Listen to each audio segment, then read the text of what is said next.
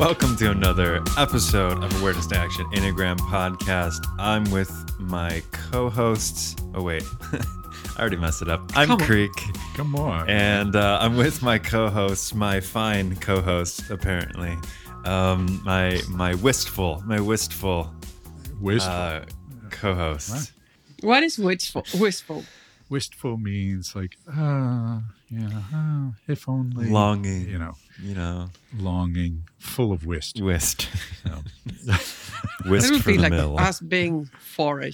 And yeah, but no, Yeah, yeah. no, no, no. Uh, No. There's a German word, actually. I think Uh-huh. it's something like Sehnsucht or something like that, which means longing, wistful, something like that. So, gotcha. you know, Okay, those better. Germans, they know how to use Wistful, words. wistful.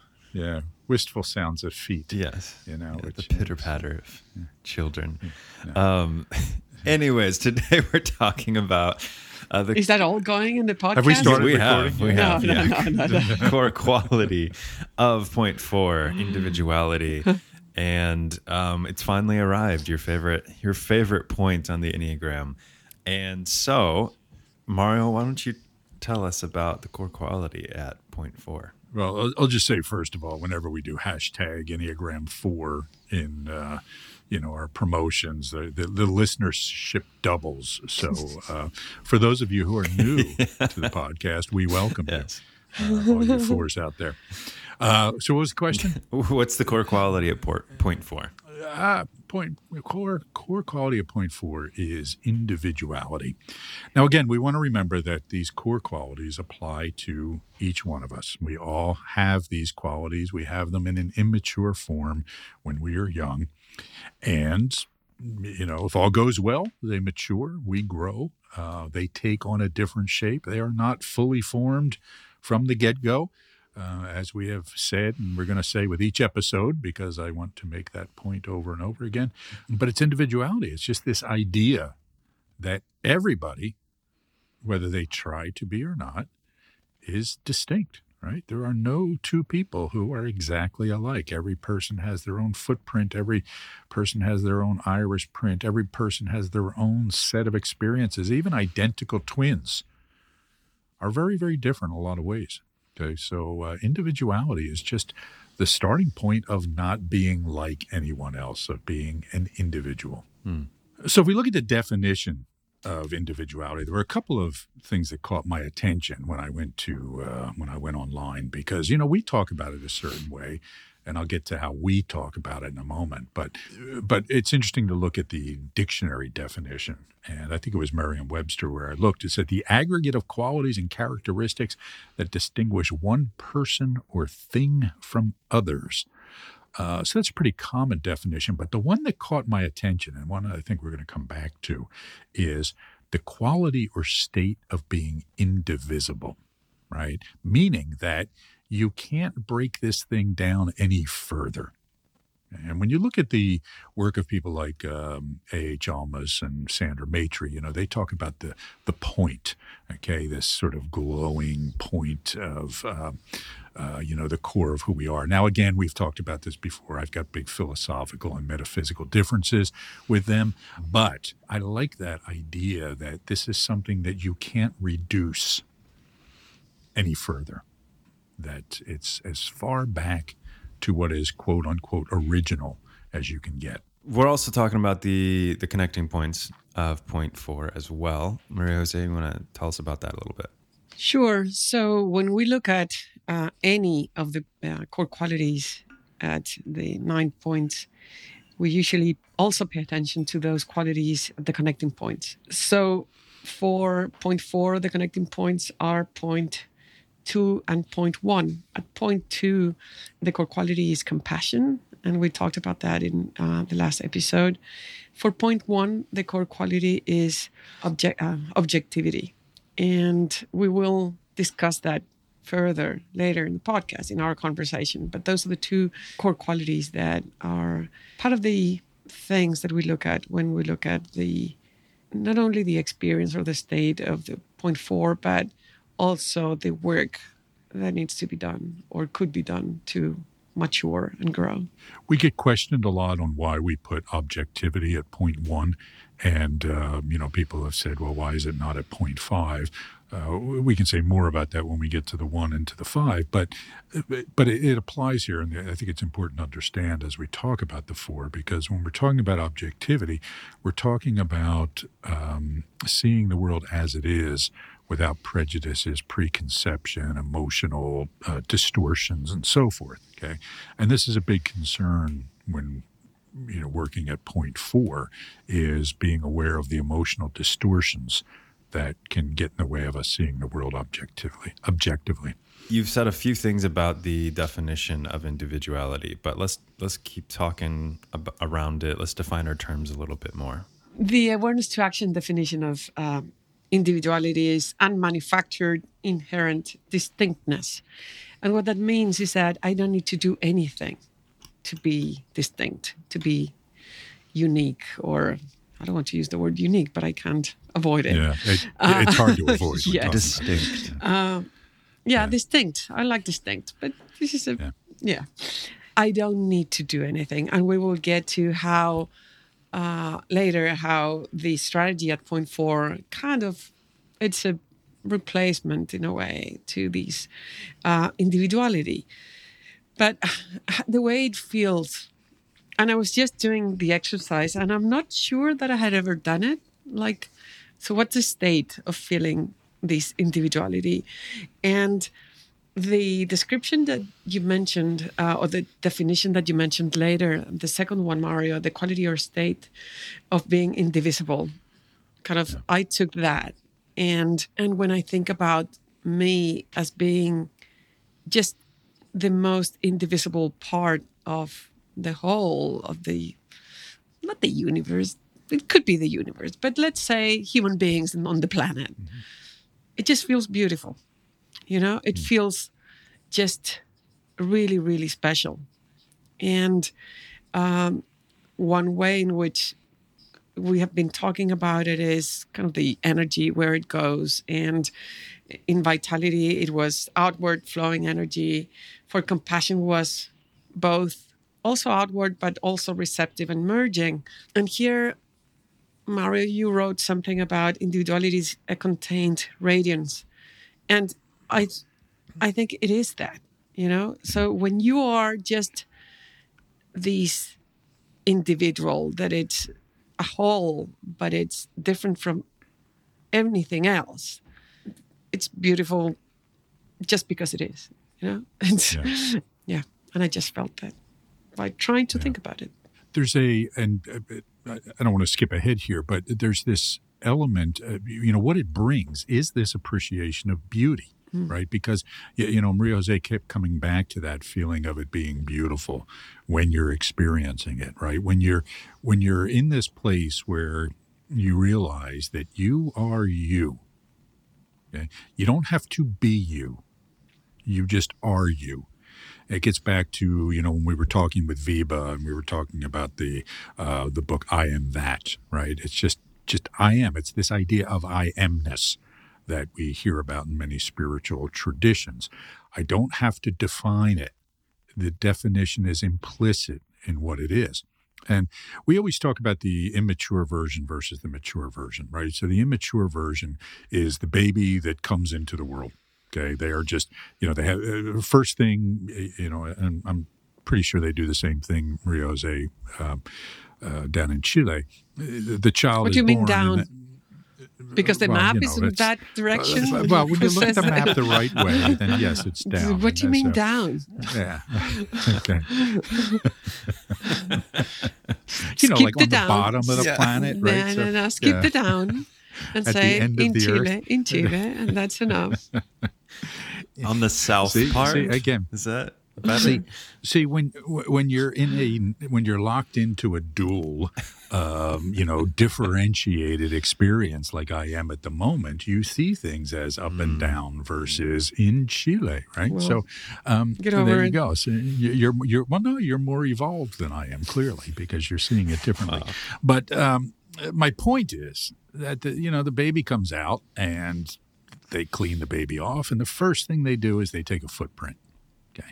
And why do they take the footprint? It's because should the babies get switched, they have a record, right? They can match the footprint. So and they still you get switched. Can you have it to And then- yeah, explain that?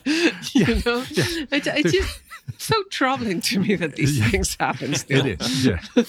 I knew it. It, it would be. I've been. I, I always. thought- I always thought I was. Yeah, I I was know. part of my family. Yeah, I was Yeah. about to tell you because you look nothing like your siblings or parents. True. And this is what every four believes, right? Oh. That they are, you know, they were switched at birth or, you you know, born into the wrong family or something Or like in the that. wrong But, planet. Yeah. you know, on the wrong planet, right? Uh, So, it, you know, again, it's this idea that the baby can't help but be its own person, okay? But that's an immature version of what we refer to it as de facto distinctness, right? I mean, just by the fact of being, it is distinct, okay? But they start to develop all these ideas. They start to be influenced by their environment. They start to lose their sense of themselves as as distinct entities. And the four goes through life wrestling with, okay, well, what is what of this thing that I call me is really me versus what is society's impact? What is my parents' impact? So they go through life you know, trying to differentiate, right? I'm not that, I'm not that, I'm not that, uh, or I'm like this, I'm like this, I'm like this. And they become locked in these comparisons. And maybe we can um, describe the process by which this uh, quality gets stunted. And there are messages like, oh, you look just like your father, or Yeah. you're part of this group, or, oh, of course you're doing this because you are um, from this, I don't know, school. Or so society needs to classify people, needs to see patterns and we keep trying to find those. I remember when I had my first daughter, and they would say, "Oh, she looks like your grandmother from this side," and then and I was like, "So where am I here? like I'm the mother. Why didn't you just say it's just like you or your father?" But it had to be all these people, and so we keep classifying people, and the four or any of us starts saying, "Okay, I'm part of this." kind of tribe, part of this other group, or look like this person, or do this like. But who am I? What's mine? What's theirs? Even though, you know, I, I- I go back to, to my childhood. So I have my father's name. I'm a junior, right? So I was always little Mario. Okay. And, uh, you know, even when I was a head bigger, taller than my father, I was still little Mario, right? And uh, identified through that. And when my son was born, fortunately, I did not name him after myself, but uh, honest to goodness, this is a true story. When the, the nurses were cleaning him off after he was, you know, born, one of them turns to the other and says, "He looks like the father, but in a good way." and and I'm standing three feet behind them, right? And I'm saying, "Excuse me, you know, I'm right here, right?"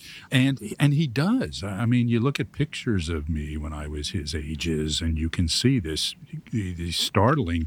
Uh, similarities, which is really depressing for him now when he sees, you know, what his Future. ultimately is is going to be. Um, so, but again, it, it's these things of identifications, right? We are, ne- we, you know, we're almost never just identified for ourselves. I suppose all of the core qualities have some f- flavor of existentialism, but this, but it does feel it, when it comes to individuality. oh, it's this is this is it. bigger. Yeah, Yeah, yeah, a- absolutely, absolutely. We, we can say that everybody wrestles with existential issues, but it's because we're all wrestling with this thing at point four. yeah. Who am I? What am I? because of what happens and all the process of stunting all of us but for the four for type four is more acute uh, we start to struggle with who, who we are like who am i and uh, some people i believe don't suffer that much and a, it could be that i feel even good or more for example secure if i am I, if I am like other people. But for the four, it's more like, then who am I? What's what's the individual in me? Who is it that it's in there. And and what they're doing is permanently comparing themselves to other people. So i am an individual because i am different from other people. So everything starts or a lot of things starts becoming very personal because okay so this person mario is like this. So if he's like that how am i like? If he's good at this am i good at that so I start defining myself through comparing myself to other people, to my environment.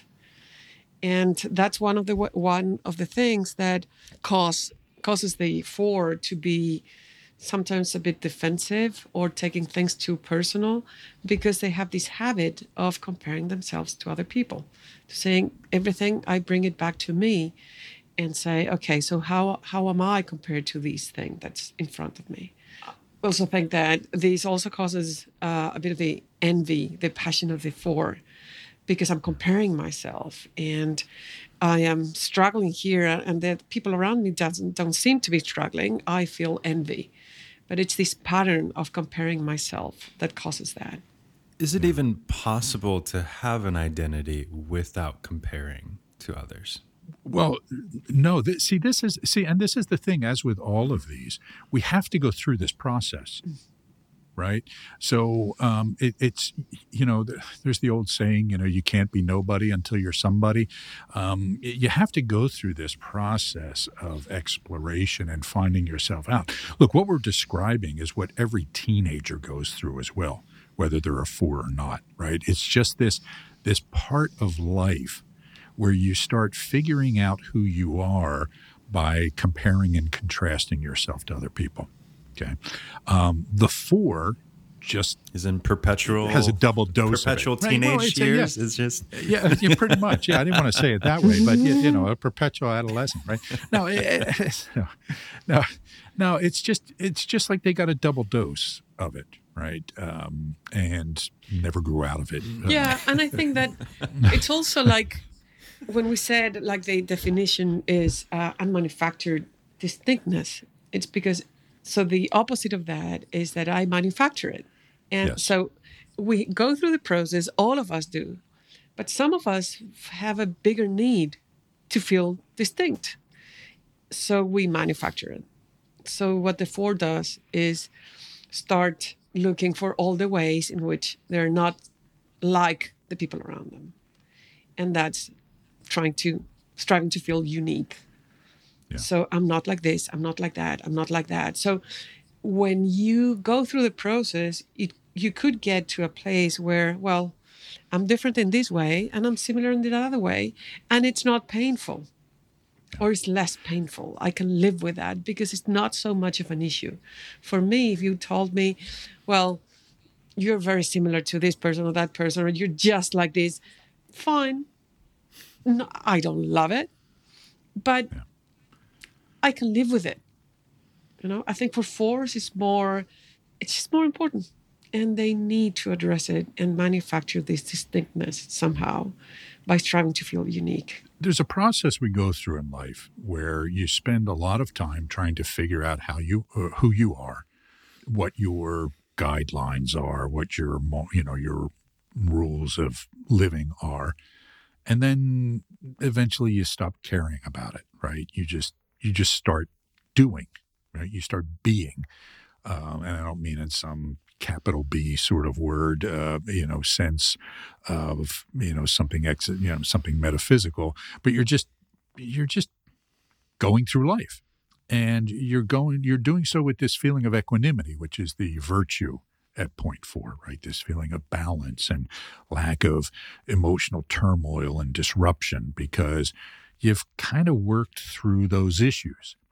And it takes people, you know, to, you know, almost everybody, like we said, is dealing with this in their teenage years and into their 20s. And you know, and in your 30s, you establish your career, and then things start to settle down a little bit.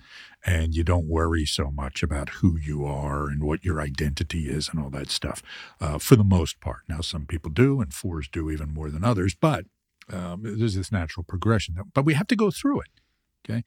And um, eventually, the mature version of this is just a kind of spontaneous unfolding.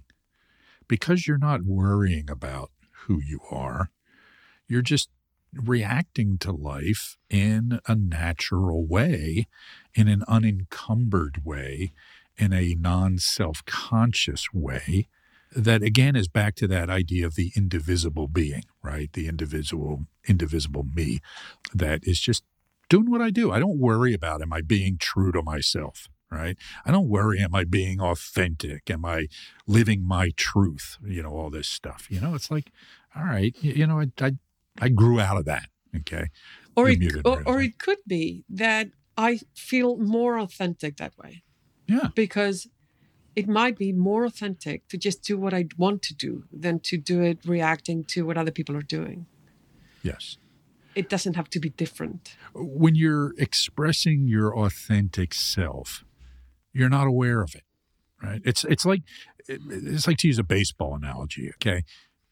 When you hit a baseball really really well, it feels like you didn't even hit the ball. Okay? But if you can feel in your hands that the bat hit the ball, it means that the the ball's not going to go as well or as far as it would had you just not felt it. Okay? Because you don't feel it when everything is as it should be and everything is in the right place and you're just doing what comes naturally. Okay? And so this is how it feels with this idea of authenticity as well. When you're being really authentic, you're not worried about am I being authentic or not. But that requires a journey of some sort. Of course. Of course. Yeah. Of you course. haven't got there yet? Well, I mean, come on, man. What are you waiting for? You're 33 already. You know? okay. Jesus hey. was dead by this point. Come on, man. You, and look at everything you got my, did by your age. You Me too, my joke. Um, I, I, literally made that joke yesterday. Oh, I'm so like Creek. The, the natural unfolding what's the difference between like a natural unfolding and and still being purposeful about your decisions and your steps and your goals and all that other stuff yeah they're not contradictory in any way right? So you, know, I'm talking about, you know, I, I, yeah, and that, it's, a, it's a good question. Uh, you know, it's not like I'm saying, hey, man, you should just get up in the morning and do whatever Follow comes natural to you. Follow your heart. Yeah, I mean, never worse advice. Yeah, you know, uh, no, look, you still have to plan. Okay, you still have to live in the world. You still have to set goals and all that sort of thing. But the difference is when I'm doing those things, I'm not as caught up in oh, is this true to me? Okay, is this an expression of who I really am? We're just kind of doing it. Right? Um, I think that it's hard to understand it without looking at the accelerator for it. Mm, yeah, um, the accelerator at point four is disidentification. And it's um, stripping away attachment to our outdated and static identities, especially static. So when I think that so, so what's true to myself? It has to be true to some idea that I have about myself, but that's restrictive. That's static. So if I work on disidentifying from those attachments, from those images that I have about myself, I can just allow myself to do the things that feel true, but not attached to an idea of what it should be or could be or has to be because of who I who I am. So that's the work one of the work. I mean, part of the work for a four is working on that. So it's like stop comparing myself or try to. This is not something on and off. It's not for fours, not yeah. it's a work that they have to do their whole lives because and all of us. all of us. Yeah. because the temptation to compare myself and to do things or reflect on things using this comparison to other people or to this self-image it's huge. But the moment you start letting go of those things it gives you more freedom. It gives you the freedom to just evolve i mean not unfold more naturally. Not having to stick to these ideas that i have about myself it reminds me of um, So Rick Rubin is, is a really famous music producer, and Yeah. A famous four. yeah, That, that guy's a super four. yeah, okay, Yeah. Never smiled a day in his life. So okay. You had to ruin it, Mario. I did. and that's all I wanted to say No, about him. Um, that's No, that's he's, it. he's no, he's he's. uh, Anyway, go ahead. Greg, Sorry. He just talks about, in- some ways, talking about being disidentified with the result of what you're going for. You Yes. don't start off trying to become an artist. You start off practicing your guitar, showing up to your writing desk, just seeing what happens in the process, and then letting the result dictate where you go next Yeah. and and what genre genre you're a part of or what the song is supposed to be. And this is this happens with me constantly is like it's as soon as i try to get somewhere when i'm writing music the the this, the quicker i stop because it's Yes. just so insanely frustrating. Yes. um, instead of just letting it unfold as it as it Yes. becomes clear. And every artist will tell you that the work takes on a life of its own, right? Writers will tell you that as well. It's like, I have no idea where these characters are going to go. I just have this sense of these characters, and we're going to see what happens here.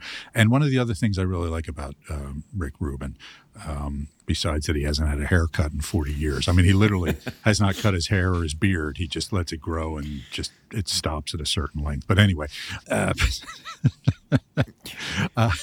you have a Uh, thing about people growing their hair out I'm jealous, man. Yeah, yeah, yeah, I was- I'm jealous.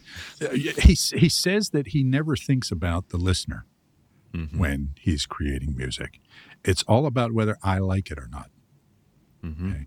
Which I, you know, again is an expression of this indivisible indivisibility and this individuality of I'm doing this because it feels right for me. And I know that even though I am distinct, I have enough in common with enough of humanity that other people will find something of value in this as well. Mm-hmm. Okay. And so that's kind of the, the good place for the four to be. I'm not worried about what other people think. I'm not so focused on having to distinguish myself from others. I'm just doing what feels right for me and trusting that it will find its place. So when we're talking about the accelerator of point four, uh, disidentification, can we jump into that a little bit more and um, work on some language around that? Yeah. So, so there's a very tactical, you know, path to this of number one, learning to recognize when we start identifying with something or against something. The, the Indian tradition has a great phrase. I think it comes from the Advaita practices uh, called neti neti. Not this, not that, right? Whenever they're experiencing something and trying to compare it or trying to, you know, process it in some way, they say, "Yeah, it's not this, it's not that. It's it's just what it is." And we fall into taking that in a different way and saying it's against that or in opposition to that or it's in alignment with or in connection to that. But what they're talking about is just, eh, not this, not that. It's its own thing. Um, there's a group of Advaita uh, monks who live in the burial grounds in India. They, uh, I'm sorry, not burial grounds, crematory grounds. They they burn the bodies, and so these monks go in there, and as far as I can tell, they're they're mostly men, and they just strip off all their clothes and you know kind of don't bathe and they roll around in the ashes and they you know kind of purify. They they get rid of all sense of identifications and connections and you know dependencies. And then they just roam around begging using you know skull caps as begging bowls you know kind of thing. And the idea is, is that when i strip away everything what emerges is the true me now, I don't recommend this as a practice, right? It's, you know, you, Well. you got to really go all in, you know, for this. And uh, I don't know if the payoff is really worth all that. But the concept is what we're doing. You know, we go through this part of figuring out who I am and then kind of deconstructing that and letting go of that. Okay. And realizing, oh, wait a minute, I thought this, but that was just a facade that I built, or that was just an identity that I created to, you know, protect myself or make other people happy or, you know, whatever it is. So it's it's about dismantling, but without prejudice. Okay. Without shame, without anger. I have I actually have two friends that are fours and both have had spent a few years in funeral homes Mm. dressing up bodies and it was they get excited about it um, when they talk about it of just being able to take a dead body and make it beautiful and presentable and i'm like wow that's i'm not sure there's more of a four thing out there than that Well, it's it's the ultimate statement, isn't it? Right? Yeah. To, to to you know, this is the last memory that people are going to have of this person, and there's a there, there's a, a beauty in that, and it shows kind of the the connection to point two here, right? This idea of compassion, this idea of empathy, this idea of you know wanting to do something for the other. And this is the beauty that we see in fours when they're in touch with this place is this sweetness and this kindness and this compassion that they can express. Let's say more about the connecting points. How how does where does compassion go wrong? Like what's the immature version of like a four expressing compassion? So the immature compassion is a kind of uncontrolled, unmanaged swirling of emotion.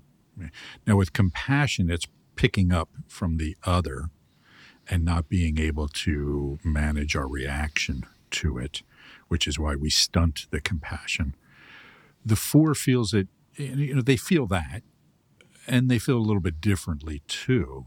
It's this I I can't process or make sense of or even deal with all these things that I'm feeling, independent of other people. Okay? So it's more of a kind of a a self compassion fatigue, and let alone well now I got to deal with you too, right? I got to deal with your emotions and what you're experiencing. So, ironically, the, the four as in touch with their emotions, quote unquote, as they can be, can be really self centered and really self absorbed because taking on the emotional state through compassion of others can uh, feel like it's doubling the burden for them. in the worst cases, I've seen fours reacting to those situations, making it all about themselves, how they feel about it. And yeah, doesn't help a lot. And this is unhealthy level stuff, Yeah. right? This is not the, mm-hmm. the, the, the normal four, but we meet so few of those. Mm. Uh, no, I'm, I'm kidding.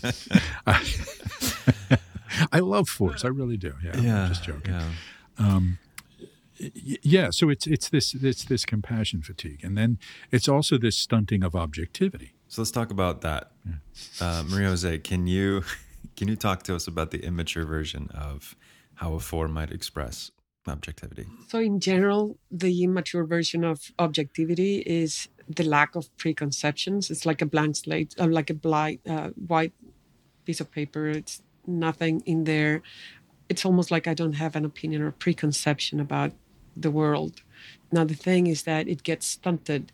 And for the four, and it, that happens to all of us, we need to start coming up with not only rules, but ideas about how the world works and what goes with what, whatever. But for the four, it starts to get filled with things around how I am, but how the other people are and how they should be a lot. And and I am like this. And for me it was, I don't know, more difficult. Other people have these resources and they need to do these things. I deserve certain things. So, so they have all these ideas about how the world has to be for them that, like for all of us, feel subjective. They have this story about the world and themselves feels really objective. Like when they're defining, I've seen fours describe their time, their lives as all of us, but they have these a bit, uh, some of it like a bias towards seeing the negative or more difficult situations that they have gone through. And it feels objective. So, objectivity, as for all of us, is stunted. Uh, but I think that it makes them suffer more than uh, other people because they kind of get trapped into those stories. Fours are interesting when you look at their connection to point one. And one of my favorite examples, if, um, you know, I really encourage people, if they want to understand fours, to read the biography of Steve Jobs by Walter Isaacson. Uh, it is it is a case study in a transmitting four, but there are some things in particular that stand out. Number one, he was adopted and never got over this sense of not fitting in, right, and not belonging, and so forth. Uh, there was also this idea when it comes to this objectivity thing. It's uh, you know what we see in the one is I don't I don't feel objective, so I have to create rules. Okay, and the four can do the same thing, but it's very much I create rules not so much for me to follow, but for you to follow. And you know, Jobs famously said, I don't do market research because people don't know what they want until I tell them what they want, right? So there was this idea that only he understood what was right and how things should be. And there was also this, you know, demandingness around, you know, the aesthetics that he expected. There's the famous story about the uh, the NeXT computer, which he insisted be a perfect cube, and they told him it's not going to work, it's not going to work. And he said, No, I know, I know, I know. And it didn't work. Right. It was a big failure. And so it's this idea of, no, wait, I know what's right. But that comes from this distortion around objectivity. The iPhone worked then. Which oh uh, yeah, I'm not I'm not taking anything away from. I'm just showing where this you know went off, yeah. right? Mm-hmm. So, how would you suggest a fours start to work on disident- disidentification um, and its corresponding accelerator points? So, practicing the accelerators at the connecting points is really, really helpful. And at point two, it's this idea of cognitive empathy that we talked about last time, right? It's about you know noticing your feeling response to other people, but then checking it cognitively and evaluating it. And there, there, was an idea that came to me as I was thinking about this uh, prior to our episode. Uh, there's a, uh, a, a, concept from African philosophy. I'm not sure if it's contained to, to South Africa, but that's where it's most famous, uh, called Ubuntu, right? And Ubuntu is this idea of, you know, uh, the, kind of the saying is, I am who I am because you are who you are Right. So it talks about the interrelationship of everyone and the effect that we have on each other, right? Just by being around other people, we take on the shape of them in some way, the feel of them, the influence of them. And we're doing this with all of our environment, and that's perfectly well and good. That is the spontaneous unfolding that we're talking about, right? I am the sum of my experiences and the sum of my interrelationships or the sum of my relationships combined with this kind of fundamental original of who I am.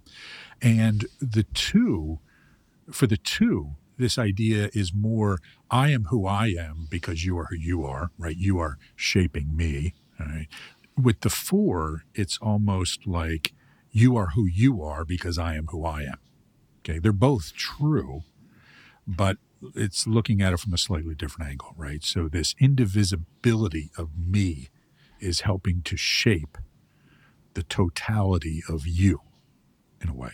Okay, so that's what I see as the connection here to point two for the four. Yeah, there's um, one specific thing that I've seen a lot, and in that fours tend to read other people's emotions again biased towards they're having an easy time they're having a happy time they're not struggling with this i am the one struggling and that defines how they react to those situations when they and and the fact that they don't connect with people as they could or feel with them when they check they realize that other people are struggling as well they're not as happy as they seem not even trying to seem happy as they believe.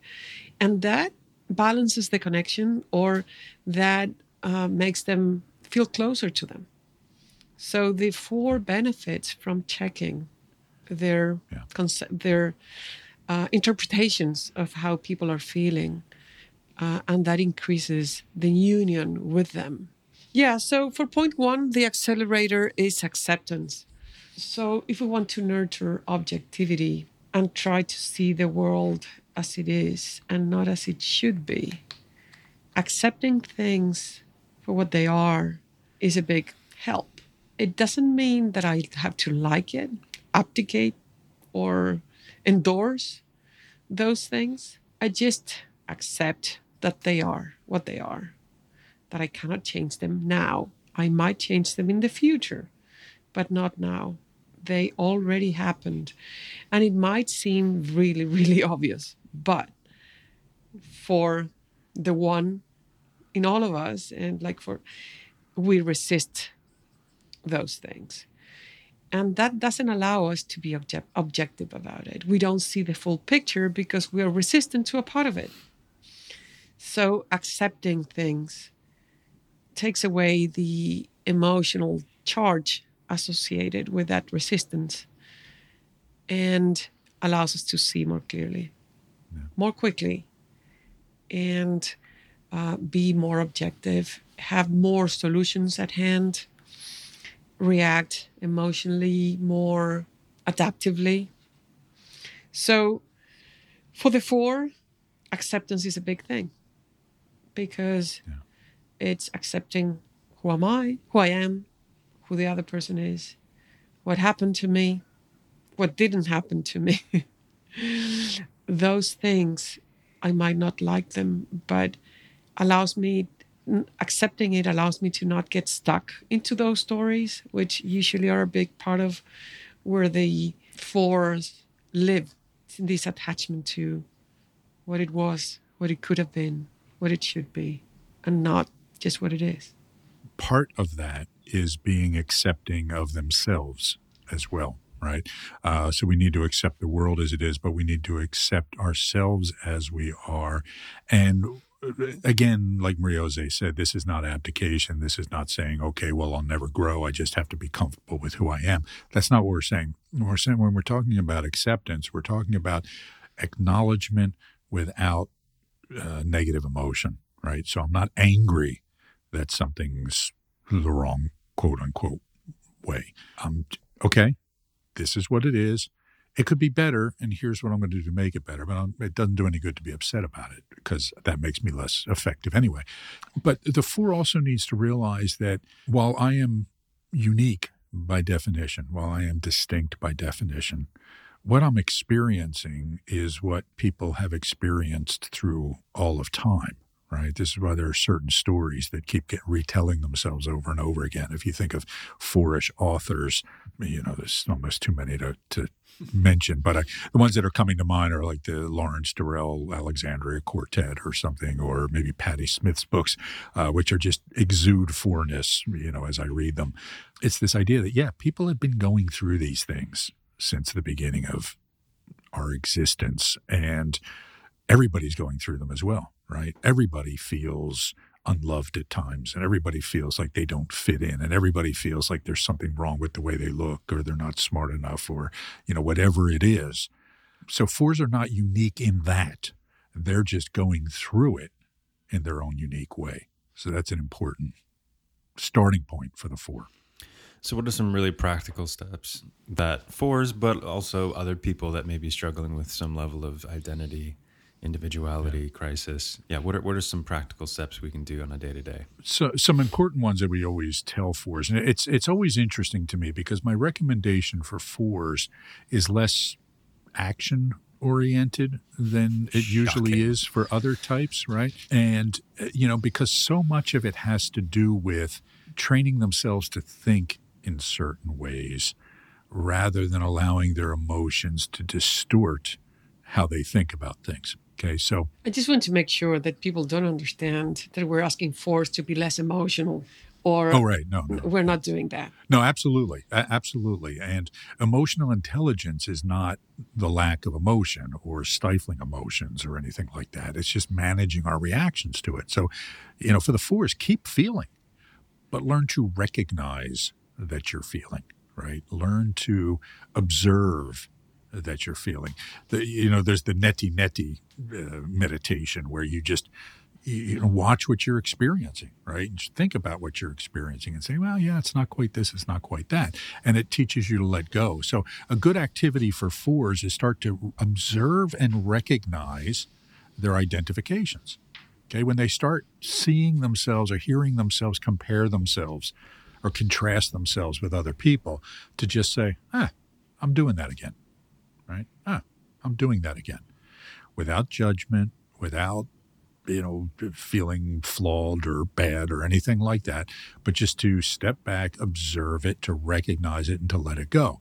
It can also help to write them down, right? If you start to see other patterns and then start to ask yourself, okay, what's behind that? Why am I thinking that? And is that really something that I should be worried about and so forth? So it's it's ironically very cognitive for me. So, Creek, how what's the process for you to when you are comparing yourself to other people or to something and then you catch yourself in the act? No.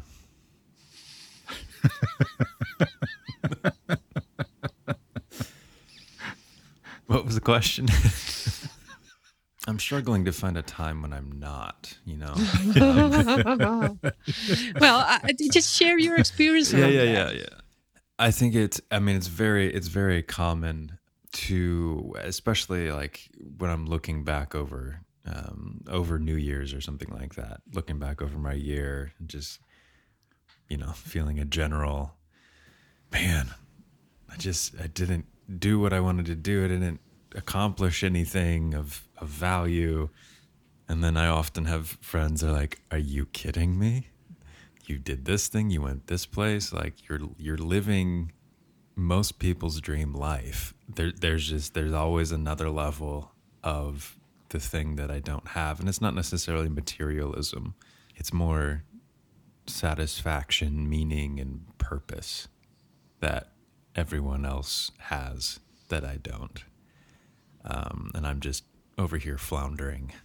I'm floundering really good. It feels like traveling to Europe floundering. But you know, that's I guess that is that's a that's a consistent thing that that comes up where it's just like everyone else knows what they're doing in their life and I'm I'm just trying to stay alive. That sort of that sort of vibe, you know? uh, which is a big bummer most days So, what takes you out of it? often i mean it's re- it's reflecting on what actually has happened ironically it is like kind of uh, listening and observing other people you know checking in on my assumptions as to what people are actually feeling and thinking and whatnot Yeah. it's also it is zooming way out it's it's spending some time alone a good solid two day or two in the woods where I'm not around anyone and it's a basically like, oh yeah, it doesn't matter. Doesn't matter if I'm going anywhere or if I'm doing anything. And like existing is enough to be happy or or at least neutral, you know, it doesn't even have to be happy. So it's it's it's both saying that I am doing good things in my life through reflection and observation, as well as finding time to disidentify with that nothing that I do really matters in the best sort of way. Yeah. It, it- as you were talking there, um, and once I got beyond the image of you in the woods for two days writing your manifesto in a shack or something, um, um, it, it made me think of uh, one of my all time favorite books, The uh, Razor's Edge by Somerset Maugham, and it's about it's it's a very fourish thing, right? It's about this guy who, after World War One, uh, goes on this search for fulfillment, enlightenment, right? And travels all over the world and you know, so forth. And it was made into a movie twice, once with Tyrone Power in the 40s and once with Bill Murray in the 80s. And I remember the ending of the Bill Murray um, movie where he's talking with this woman who, you know, he had he was supposed to marry when he was younger and they went separate ways and so forth. And and he she says to him you know well what's going to happen to us? What's next for you? et cetera et cetera. And his last line is you don't get it. It just doesn't matter. Right? And he wasn't saying that in an indifferent way but he was saying that you know what life's going to unfold Okay. I don't have to have all the answers. But the thing I have found by going out and searching for wisdom and enlightenment and so forth is that it was always there within me, right? It's the classic hero's journey thing of, you know, what I was searching for was always here, but I had to go out there to find it. Okay, to find that it was residing at home. And that's what you're experiencing. And again, like Maria Jose said earlier, it's not a one and done thing, right? It's not flipping a switch. It's you feel it, and then you lose the feeling of it, and then you feel it again, and then you lose the feeling of it. But the more you do your work, the more time you spend feeling it, that sort of radiant point. Yeah, and I, I can attest to that being true. Like equanimity is is far more present now than it than it has been in the past, and yeah. When I do drop into the into kind of those old patterns of what am I doing with my life? Everything is terrible and meaningless and I'm yeah uh, it it feels really awkward and weird to be back mm-hmm. in that yeah. sort of mindset which I guess is a good sign but it's still not pleasurable even though I used to think it was profound it's actually quite immature